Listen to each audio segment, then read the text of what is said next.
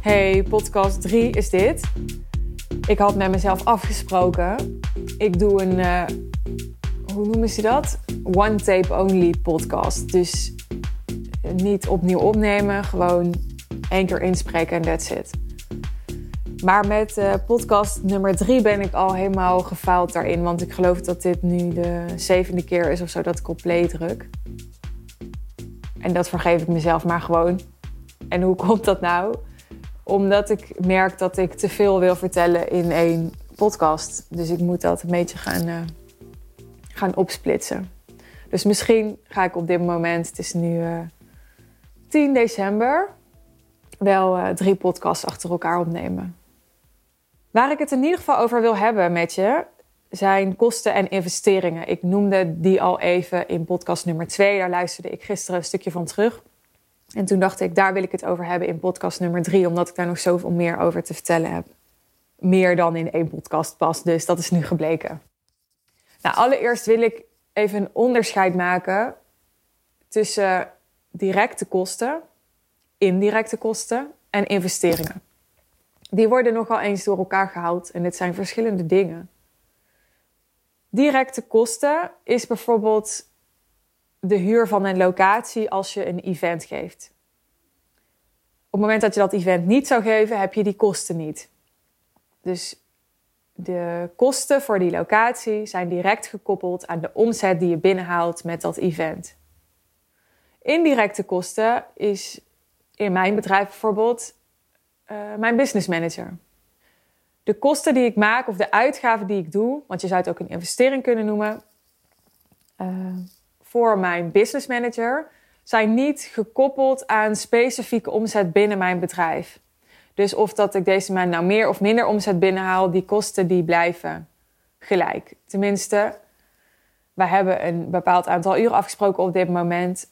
En natuurlijk zou ik kunnen zeggen als het rustiger is, uh, dat ze minder uren kan draaien. Dat zou kunnen. Er zijn dus allerlei, het is niet zo zwart-wit, er zijn dus allerlei grijze gebieden, maar in principe zijn de kosten die ik voor haar maak niet gekoppeld aan specifieke omzet. En dus zijn het indirecte kosten. Een investering is voor mij een uitgave die ik doe met het idee om die meerdere keren terug te verdienen. Dat is wat anders dan dat ik uh, een, event, of een uh, eventlocatie huur. Natuurlijk maak ik marge op zo'n event. Dat is in ieder geval de bedoeling. Maar ja, dat gebeurt. En ik hoop in jouw betreft dat het ook gebeurt. Maar marge maken is wat anders dan een investering heel vaak terugverdienen. denk maar aan uh, een bol.com. Die maakt marge. Maar dat is heel wat anders dan dat ze investeren in, ik zeg maar wat, een uh, stuk conversieoptimalisatie op hun webshop. Snap je? Dus uh, de directe kosten bij hen zijn gewoon het product dat ze verkopen. En een investering die ze doen is een optimalisatie van hun website bijvoorbeeld, waardoor ze meer conversie maken. Ik hoop dat het dit zo duidelijk maakt voor je. Nou, in deze podcast wil ik het hebben over dat ik veel ondernemers geen hele slimme keuzes zie maken als het gaat om deze drie categorieën, wat mij betreft. Er is geen goed of fout. Maar ik denk dat het belangrijk is dat ondernemers meer leren over deze drie categorieën en meer echt snappen waarom ze voor het een of voor het ander kiezen. Het kan super slim zijn om kosten te maken. Het kan super slim zijn om directe kosten te maken. Het kan super slim zijn om indirecte kosten te maken. Het kan ook heel slim zijn om een investering te doen. Al die dingen kunnen net zo goed niet slim zijn. Er is niet een handboek voor. Maar het probleem is dat er natuurlijk in marketing, en daar ben ik ook debet aan, wordt er voor alles geroepen over hoe dingen moeten. Alleen of dat ook op dit moment moet voor jou, hangt heel erg af van de fase waar jij in zit met je bedrijf. Ik ga nu een voorbeeld noemen van iets waarvan ik zie dat het heel veel voorkomt. Een ondernemer is aan het groeien. Hij wordt drukker en op een gegeven moment denkt hij: ik moet iets gaan uitbesteden, want ik heb te weinig tijd nog om aan mijn bedrijf te werken. Dan gaan ze bijvoorbeeld werken met een VA, met een assistent, met een PA, met een business manager. En dan gaan ze die uren geven. En dan denken ze: oh, relaxed, ik krijg nu al wat meer ruimte. Uh, in die ruimte die er ontstaat, gaan ze een nieuw aanbod bedenken, nieuwe ideeën bedenken. Daar horen weer allemaal taken en bezigheden aan vast. En die business manager of die VA of die assistent krijgt nog meer uren.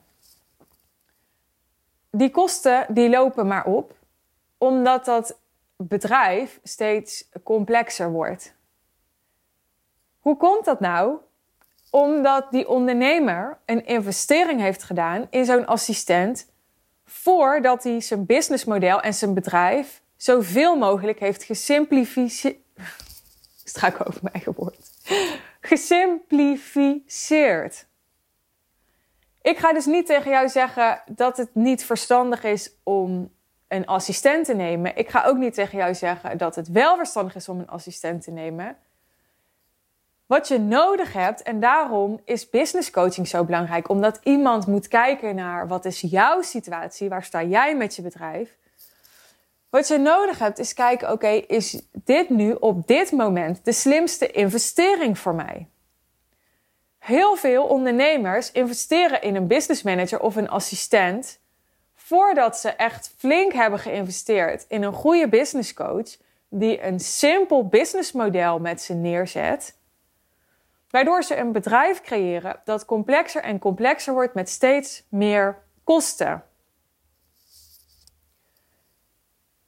Of je een investering moet doen, hangt heel erg af van de fase waar je in zit met je bedrijf. Dat is wat ik je duidelijk wil maken. Mijn persoonlijke visie is dat business coaching altijd slim is. Of je nou nog helemaal niks hebt of al een bedrijf met weet ik veel, een miljard winst, dan wordt het misschien meer een soort sparringpartner of vertrouwenspersoon. Of nou, ik weet niet hoe dan een, een business coach eruit ziet voor zo iemand. Maar dat is wat ik zie. Dat het altijd zinvol is om te investeren in business coaching. Maar heel veel andere investeringen, die ook heel zinvol kunnen zijn, zijn in heel veel situaties niet de beste keuze op dat moment, als je het aan mij vraagt. Ik nam net het voorbeeld van een assistent of een business manager, maar een ander voorbeeld is bijvoorbeeld investeren in je logo, je huisstijl, je branding, je uitstraling, je visuals.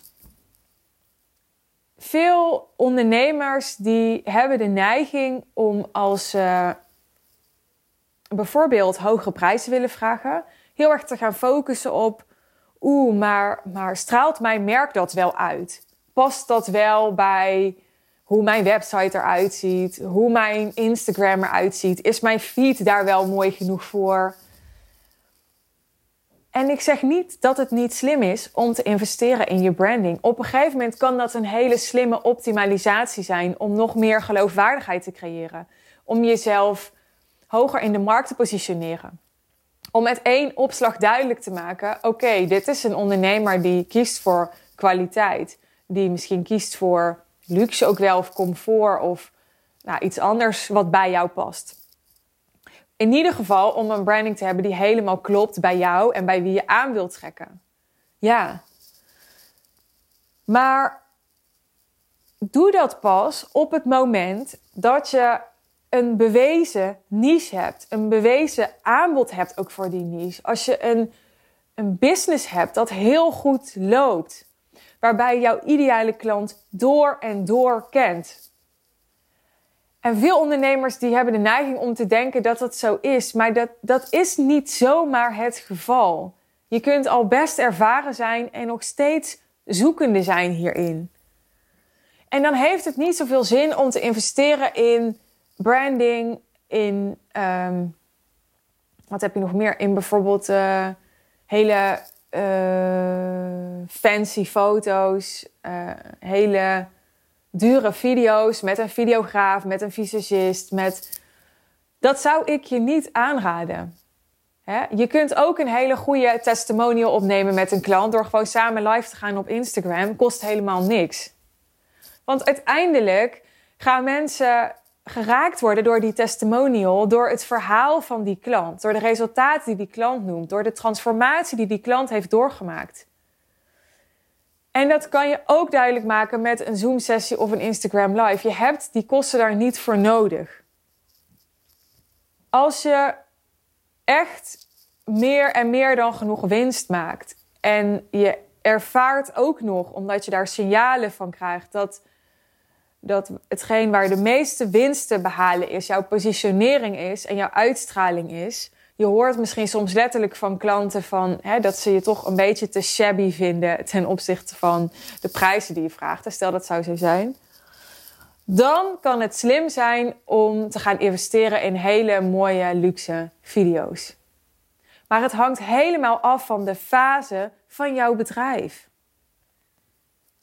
Dus zowel voor kosten indirect als direct, als voor investeringen geldt dat we te makkelijk afleiden of het voor onszelf slim is om zo'n uitgave te doen.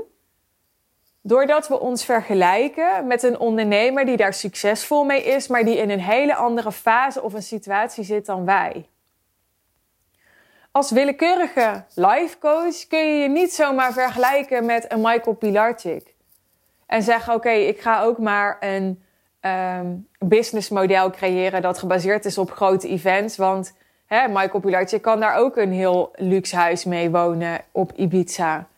Zo werkt het niet. Om te beginnen, hè, misschien doet Michael dat wel van zijn beleggingen. Hè, weet jij veel? Ik, misschien geeft hij daar inzicht in hoor. Ik volg hem niet meer op de voet, ik weet het niet. Maar dus trek daarin niet te snel je conclusies op basis van een buitenkant.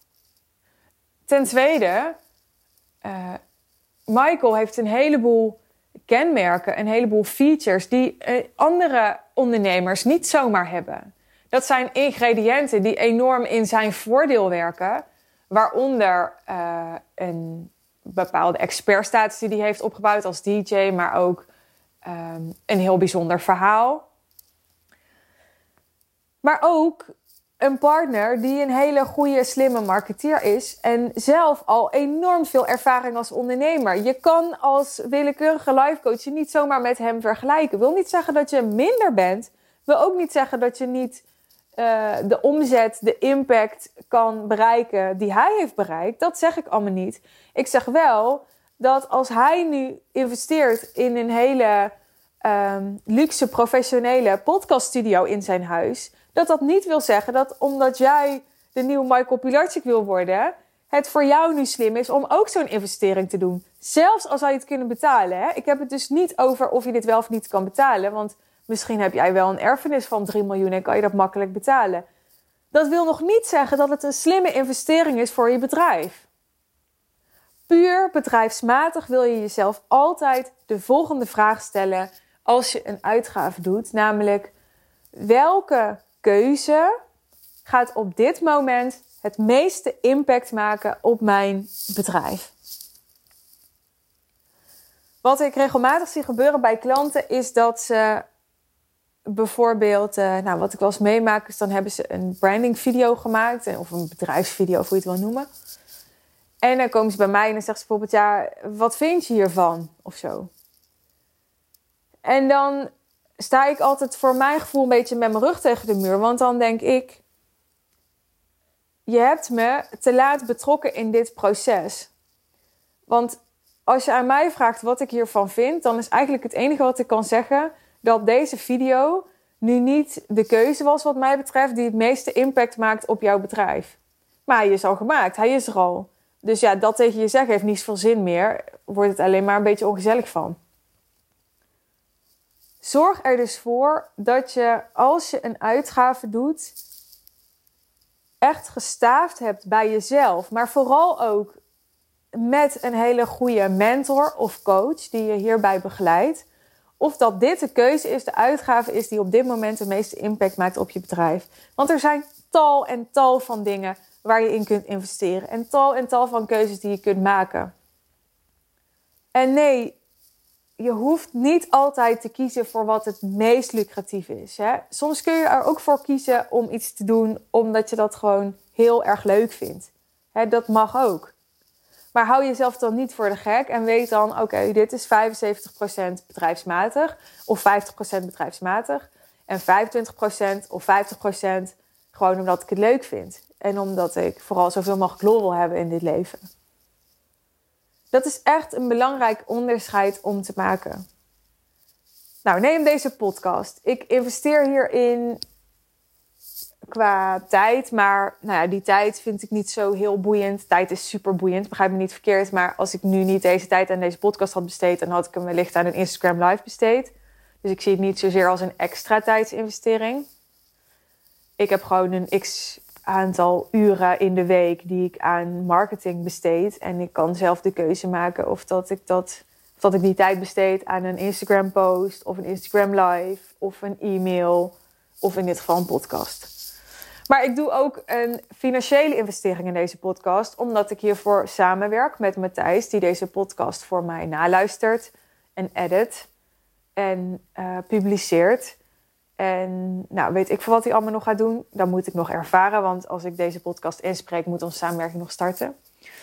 Maar ik doe een financiële investering daarin. En um, voor een stukje is dat omdat ik gewoon al heel lang denk, ik wil graag een podcast. Dus voor 25% is het omdat ik dit gewoon heel leuk vind, tof vind. Omdat mijn ego hier heel blij van wordt. Omdat ik ja, het gevoel heb dat ik. Ja, ego is niet iets slechts, hè, voor duidelijkheid. Dus het is heel erg. Ja, ik zie het heel erg ook als een ego-ding van. Ik, ik heb nu een podium of zo, weet je wel. Wat ik op Instagram ook heb, maar dit is weer nieuw. En, en ja, mensen luisteren langer naar me, misschien meer uh, gefocust naar me. Dus dat, dat geef ik gewoon toe aan mezelf. Het is belangrijk hè, om eerlijk over te zijn. Dat is gewoon wat meespeelt. Maar voor 75% investeer ik hierin en niet in een andere marketinginvestering die ik ook kan doen. Bijvoorbeeld in uh, advertenties, in uh, branding, in professionele video's. Had ik ook allemaal in kunnen investeren. Maar ik kies er nu voor om te investeren in deze podcast. Waarom? Omdat ik zie dat de marketing die ik nu verspreid allemaal vrij kort is, versnipperd is en um, best wel gericht ook nog op kwantiteit, denk ik. Ik let ook wel heel erg op kwaliteit, maar het is niet zo bijvoorbeeld dat ik mijn marketing doe met één heel sterk monsterblog per maand, waar ik drie dagen aan heb besteed. Nee, ik maak bijna elke dag stories, wat veel vluchtiger is, wat veel korter is, wat veel meer ad hoc is. En dat is prima. Dat werkt goed voor me. Maar het is nogmaals allemaal vluchtig. Stories zijn natuurlijk ook na 24 uur weg. En ik geloof dat juist omdat ik inmiddels een audience heb opgebouwd, dat ik, wat is het, 8500 volgers heb op Instagram, een mailinglijst heb. Ehm, met ook mensen die best wel engaged zijn met mij, met wie ik persoonlijke dingen deel, die denk ik voor een groot deel echt het gevoel hebben me in meer of mindere mate te kennen. Ik geloof dat ik daar nog veel meer uit kan halen als ik die mensen meer laat zien van wie ik ben, wat mijn achtergrond is, wat ik beteken voor klanten, wat mijn visie is, wat mijn persoonlijkheid is, waarin ik me onderscheid. En ja, dat kan ook op stories en dat kan ook met Instagram lives. Maar ik geloof dat uh, ik met een podcast wel next level impact kan maken. Omdat ik langer praat over het algemeen dan uh, bijvoorbeeld in stories. Dat is toch vaak maar een paar minuten. Nou, ik ben nu alweer 20 minuten aan het praten. Dat doe ik in een Instagram live ook vaak, zo'n 20 minuten. Maar ook een verschil is dat een podcast is iets wat minder vluchtig is dan een Instagram live of een IGTV. Want ik weet gewoon dat mensen, dat doe ik zelf ook, op Instagram vaak drie minuten kijken en denken: oké, het zal wel, en dan verder klikken. Terwijl mensen die een podcast opzetten, hem vaak ook afluisteren. doe ik zelf ook en dat is ook wat ik van anderen hoor. Natuurlijk moet nog maar blijken of dit voor mij gaat werken. Misschien ga ik dit een jaar doen en denk ik dan, nou, ik heb echt het idee dat er geen hond naar luistert of dat er niks gebeurt. Of hè, dat zou kunnen. Uiteindelijk doe je als ondernemer altijd ehm, een gok. Neem je altijd een risico. Je hebt een bepaalde visie, een bepaald beeld en op basis daarvan maak je slimme keuzes. Dus ik zeg niet dat ik uh, de waarheid in pacht heb of de ideale keuze heb gemaakt, maar ik heb er wel bewust over nagedacht. En ik maak dus wel heel duidelijk onderscheid in um, ja, investeringen die echt impact hebben op mijn bedrijf en investeringen die dat niet hebben. En ja, ik hoop gewoon voor jou dat als jij uh, nog niet nou ja, laten we zeggen, een ton winst per jaar hebt met je bedrijf, dat je dan heel veel gaat investeren in uh, branding. En als je dat wel doet, wat natuurlijk je goed recht is, want je hoeft zeker niet altijd met mij eens te zijn, heb je dan echt overwogen dat dit de beste investering is om te doen financieel? Want je bent ondernemer. Een investering moet renderen. Dus is het alleen maar emotioneel dat je denkt: oh ja, ik, ik vind deze huisstijl niet zo mooi meer, ik wil eigenlijk iets anders? Of geloof je echt dat nu investeren in je branding je meer op gaat leveren dan investeren in podcasten, in ads, in uh, een business manager aannemen, in um, een social media manager? En nou ja, noem het maar op, snap je? En ik zie gewoon heel vaak ondernemers ja, daarin te emotioneel een keuze maken en niet helder hebben afgewogen van: oké, van alle keuzes die je kan maken, is dit dan nu de slimste keuze om te maken? En je weet het nooit, hè? Dat is wat ik probeer te zeggen. Je weet het niet. Misschien blijkt achteraf dat het niet de slimste keuze was, maar op dat moment dacht je in ieder geval van wel. En dat is het beste, het meeste wat je op dat moment kan doen. Ik heb natuurlijk ook tal van investeringen gedaan die ja, achteraf gewoon niet genoeg hebben opgeleverd. En waarvan ik achteraf denk, ja, dat, daar, daar heb ik of onvoldoende over nagedacht. Of ik kreeg onderweg nieuwe inzichten, waardoor het toch niet meer paste. Ja, dat kan. En, en dat hoort erbij, weet je wel. En eh, daar moet je jezelf zeker niet over om je oren gaan slaan, want dat is uh, normaal. Hè? En, en sterker nog, fouten maken moet, want zonder dat je fouten maakt, kan je niet leren. Hè, ik bedoel, hoe kan een kind leren lopen als die nooit valt? Dat gaat niet. Dus dat is helemaal oké, dat het achteraf niet de beste investering blijkt. Maar vooraf is er echt veel meer wat je kan doen om slimmere keuzes te maken. En ik denk dat dat ook een hele belangrijke succesfactor is om heel snel te groeien.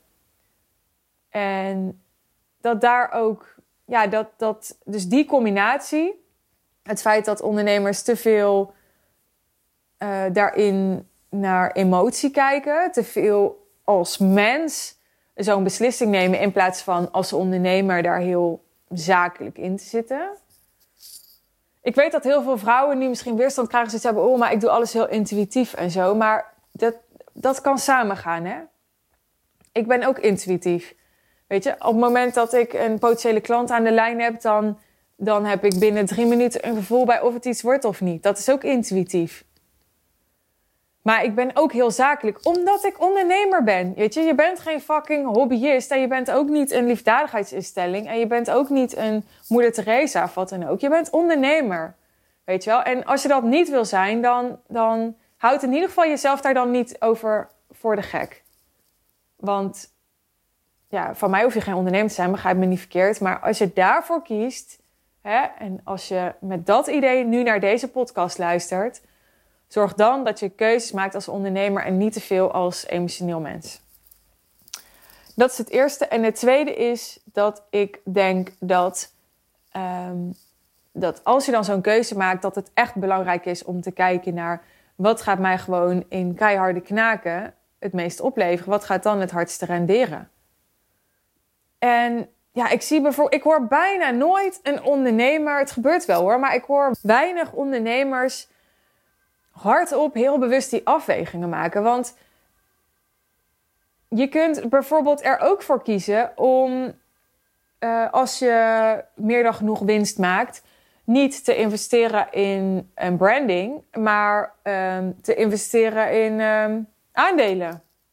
Omdat je denkt dat dat het meeste gaat opleveren. Dat kan ook. Ik denk overigens dat het in de meeste gevallen niet zo is, want wat maak je op aandelen? 10% of zo. Nou, ik denk dat, dat je in een bedrijf heel vaak veel meer rendement kan maken dan 10% als je slimme keuzes maakt. Maar goed, het, is, ik heb daar wel over nagedacht, minimaal. Snap je? Dus je wil daar wel minimaal over nagedacht hebben. Hè, als ik nou 10.000 euro te besteden heb, of je het nou daadwerkelijk hebt of niet. Maar wat zou je daar dan mee doen? Zet eens op een rij welke opties er allemaal zijn. En vink ze eens één voor één af waarvan je denkt: nee, dat, dat zal niet de keuze zijn die het meest rendement gaat opleveren. Net zolang totdat die optie open blijft, waarvan je denkt: ja, ja dit, deze 10.000 euro, die gaat me echt een ton opleveren. En als je dan die 10.000 euro niet hebt, zorg dan dat je eraan komt en ga het gewoon nu als de motherfuckers, als ik het even mag zeggen, doen. Want je laat 90.000 euro liggen op dit moment, doordat je niet die keuze maakt nu. Nou, je begrijpt, ik ben enorm gepassioneerd over dit onderwerp. Maar uh, ik heb uh, Matthijs beloofd om mijn podcast binnen het half uur te houden. En ik ben nu 28 minuten aan het praten. Dus ik ga jullie gedag zeggen. En uh, ik spreek je heel graag bij de volgende podcast weer.